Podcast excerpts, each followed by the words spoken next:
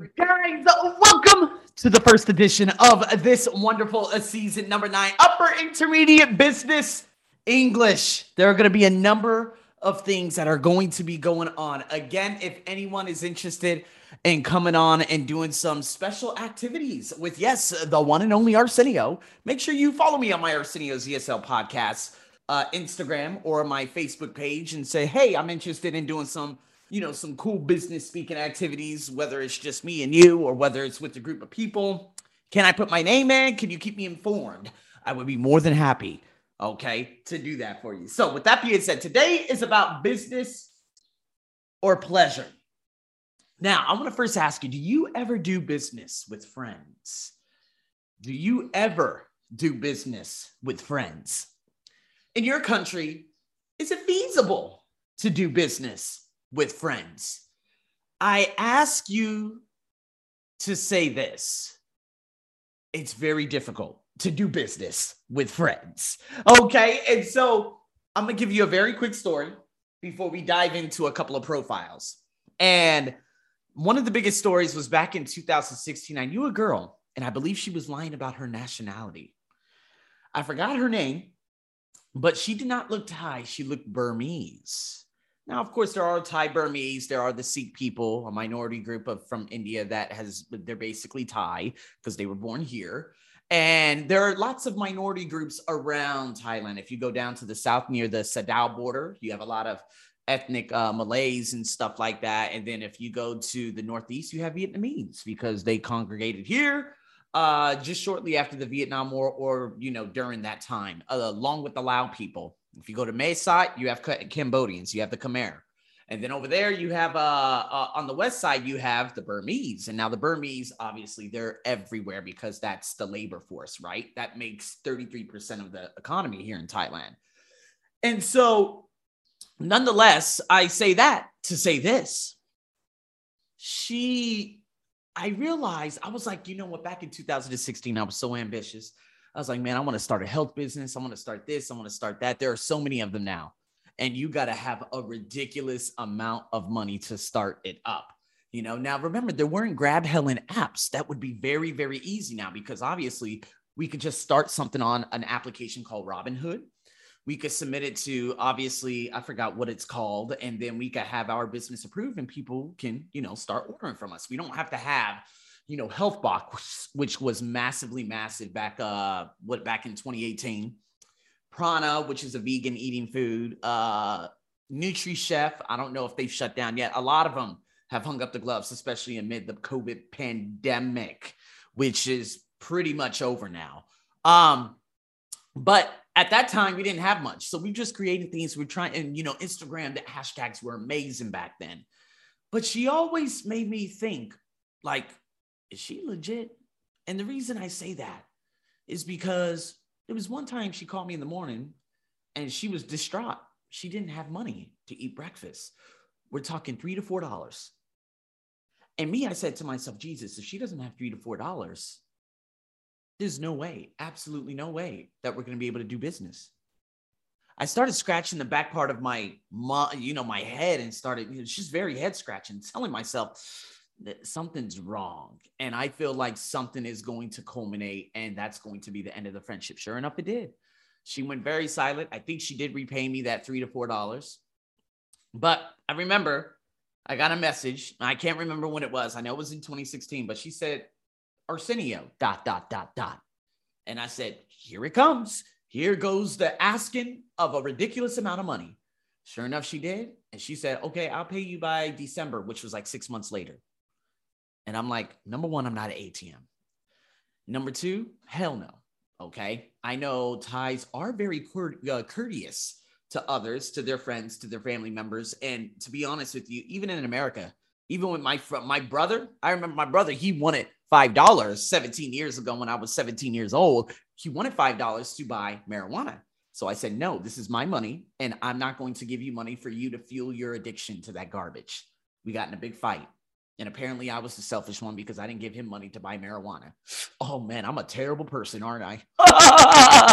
Anyways, yeah, uh, obviously, I completely destroyed that relationship a very long time ago. Never spoke to him again.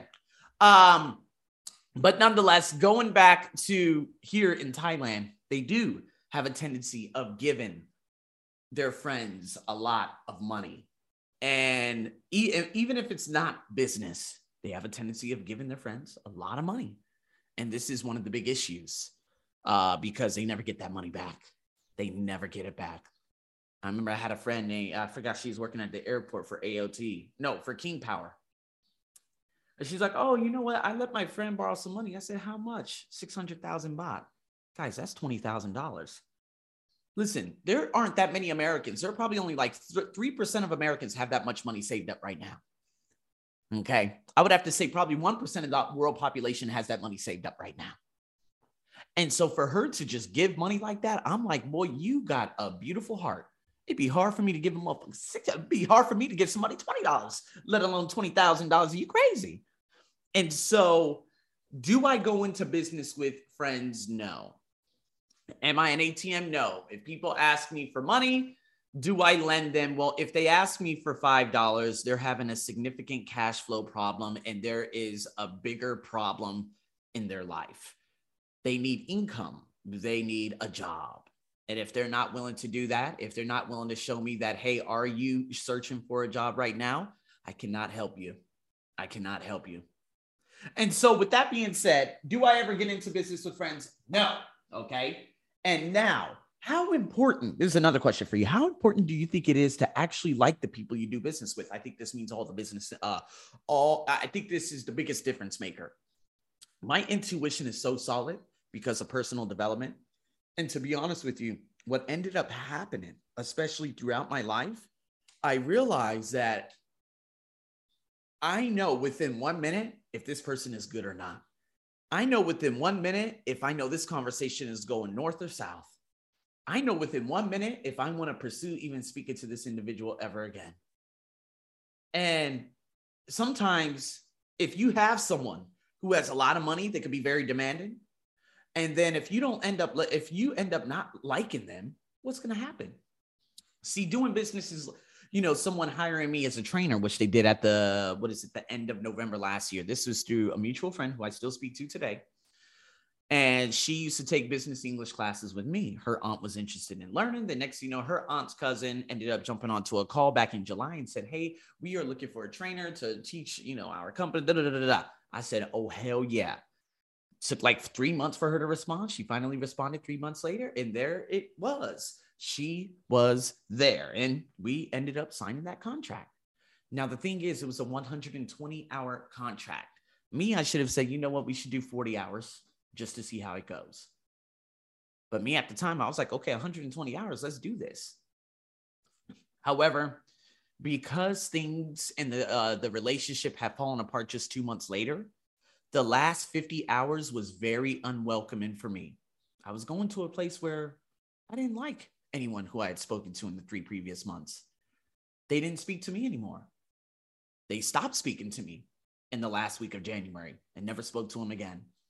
And to be honest with you, to go to a business, to know that someone had originally hired you as a trainer and they had that I'm 16, I'm angry at my dad syndrome BS, it goes to show you that, oh man, I am a little bit hesitant in regards to obviously, you know, dealing with people on a very personal perspective. You know, my other half, she was like, Arsenio, see, this is what happened. You went, you went from professional to personal when you went to that New Year's party. However, I know how important that was in developing relationships. Nothing really came out of it, but it was a great turning point in developing the relationship. But then it was hard for you to go back from personal to being strictly professional because of a uh, of a what is it miscommunication on their end. And so, business or pleasure? Are you going to go professional? Are you going to go to personal or not? I do believe that it is very important to obviously like the person you're in business with one 1000% or you're doing business with whether it's a partner or this or that a client you name it because no one wants to get on a call with someone who they just really don't like and they have to sit in front of. I mean, what what's what's the beauty in that? Like, we got one life. And here I am sitting in front of someone who I just do not like. That's something for you to consider. Now, here we go. There are two business articles here. I want you to think about it. Is the point they are making equally valid in your country? So I'm going to read this out right here. A study at the Stanford University School of Business tracked MBAs 10 years after they graduated. The result? Grade point averages had no bearing on their success, but their ability to converse with others did. Being able to connect with others through small talk can lead to big things. Now, is that valid in your country? I don't know. I know obviously on the continent of Asia, grade point average is everything. Thailand, you know, what university did you go to? Ratchapat or Chula? Chula's the big one. Ratchapat is just like, eh, you're not very good. And they comp- they put you into a box. They label you, saying, oh, you only went to this university. In America, it's like, okay, you went to Stanford, you went to ASU, you went to University of Texas, Harvard. I look at it as all the same. But other people and academics, quote unquote, they don't. But I can tell you right now, nobody gives a shit about your grade point average after you graduate. Nobody gives a damn. When you come to the job interview and you're introverted and you say, but, but uh, I, I, got straight A's at, at, at Harvard. Well, but you can't even fucking speak. You have no confidence, brother. What, do, what good is that going to do? What good is that A from six years ago going to do for you? Now, I'm not saying for everyone out there to just ditch your grades and say, fuck it. I'm just saying that theory versus practicality, it's everything right now. We know that, okay, you could learn math and be a very good, you know, be very good at math. That's just going to land you a math and math teaching job. You can't be a mathematician. You don't get paid for being a mathematician. And this is one of the big issues right now because we're living in an unbelievably changed environment. The disruption with technology is there, and people are making a significant amount of money through their phones, whether they have high grades or not. So, I'm going to ask you again for all the nurses, the doctors, the lawyers, absolutely, you need high grades. You do what you got to do. But I could tell you, when it comes to me, do you think my very high grade in English 101, 102, English literature did very well for me. Okay, it did well for me then, but does it have any relations in regards to the TOEFL and how I teach my students today? No. Am I going to say yes, but I'm sorry, but I got an A in this? No, no it's not going to make, make one goddamn difference. There was a girl, uh, and this was probably about two years ago. This guy was interested in doing some TOEFL classes with me. He's from Palestine. And the girl, uh, his wife apparently got on a call with him. And then she's like, Oh, okay. So where'd you graduate? this, that, this, that. She was asking questions, and I'm like, okay, okay, that's what Americans do, though. That's what Americans do. They ask a lot of questions about where you graduate because somehow that makes all the difference in the world in terms of doing a one minute speaking fucking question for TOEFL IBT. I don't know. I don't know. Maybe, maybe it does, maybe it doesn't. But at the same time, I'm like, going forward, is this particular student going to be a handful because of that? Yes. So even if he were to pay or anything, or would I go through and accept his money? No. Why? Because you're going to bring me a lot of unhappiness. Again, I got to be able to like you. But the problem is, I don't like your other half. And remember, this was at the very, very beginning stages of my TOEFL IBT, uh, probably in the second, third quarter, as a matter of fact. Uh, well, maybe, man, this could have been much earlier. It started happening in 2019, as a matter of fact. But when they came to me and they started, you know, I had these different people and they were just asking for validation and this and that. I'm like, uh, no. So keep that in mind. Number two, when Jack Welch gave a guest lecture at MIT's Sloan School of Management in 2005, someone in the crowd asked, What should we be learning in business school? Welch's reply is just concentrate on networking. Everything else you need to know, you can learn on the job. Mm. There it is. Concentrate on networking. See, business school is so funny. Think about it. If I go to business school at Harvard, how are you going to teach me about running a restaurant business? What figures could you possibly give me? And to be honest with you, professor, yes, the professor in the MBA program at Harvard, do you have a business? And I hate to say this, but going back to Robert Kiyosaki, he stood up one day and he asked his accountant teacher, Are you an accountant? He's like, Oh, but I've been teaching accounting for 10 to 15 years. But are you an accountant? No. Robert Kiyosaki, however, I do disagree with him. He said, You're a fake teacher. Now, he's saying a fake teacher because you aren't accountant. You are not an accountant. But if you were someone who actually did a startup on a Grab Helen app and you ended up having profound success because you ended up figuring out your niche market and your marketing campaigns, and then you end up teaching in Harvard, that is probably far more profound than whatever academic was able to get that job. And I'm just being serious because none of those people in there, all you're doing is just talking about theory. Nothing is practical. So I'm just trying to keep it in perspective.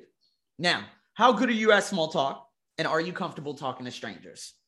Now, a lot of things had happened. I actually put a stop on uh, my membership in terms of working out and this was because I just like I just didn't really like being around so many folks. And it's not because obviously I'm not an introvert, but I just want to be around. I, I don't know. It just felt like at a certain point, I'm just like, why am I going here? Can't I just work out and save time and do this at home?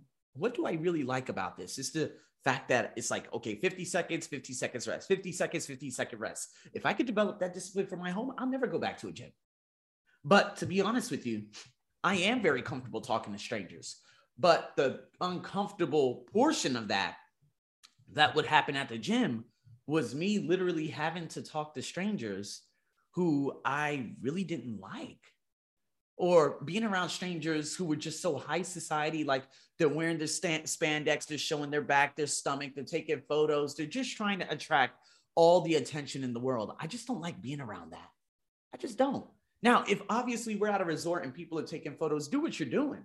But if we're in a small gym and you're just trying to attract all the attention to you so people can either take photos of you or take photos of you doing some bullshit poses, Jesus.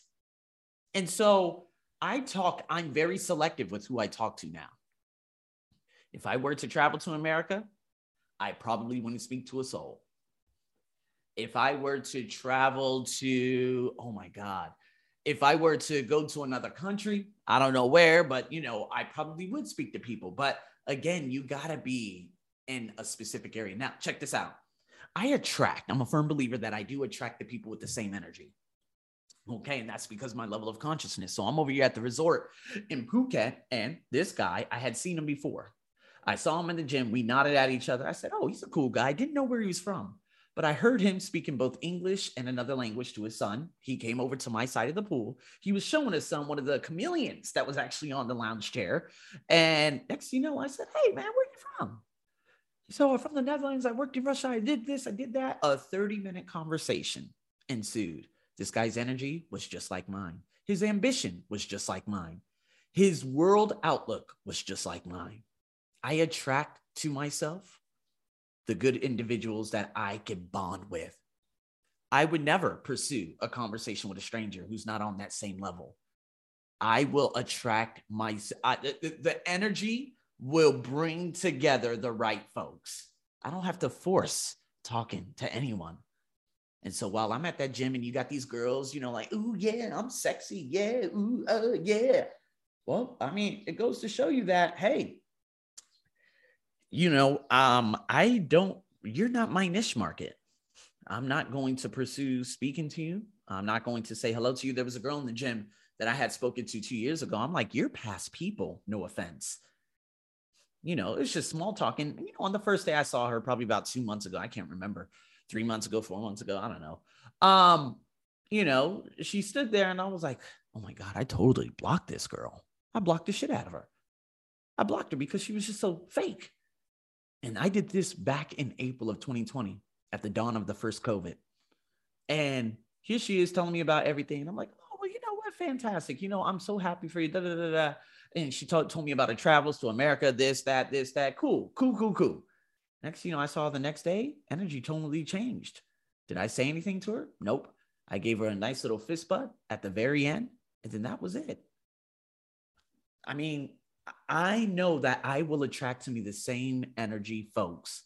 And this is probably why, you know, being out here in Thailand, I do not attract much individuals at all because no one matches my energy, no one matches my consciousness level. And I don't force relationships. So when it comes to business, sure, if someone wants to speak to me, and I ended up speaking to this guy about the world economy out there at the Phuket Resort, it was an amazing thing. See, we're on the same wavelengths. But other people, you're going to know, you're going to feel. You should have an intuition that says, I'm not going to approach this person because I don't feel so good about this person. I don't feel so good about this interaction. So let me deviate away from this. And so, with that being said, making connections, yes, but also being very, very good at how you can do that. And so we're going to be talking about that in regards to corporate entertainment, listening to a couple of people, making conversations, and a few other things in the next ensuing podcast. So, people, stay tuned for more. I'm your host, as always, over and out.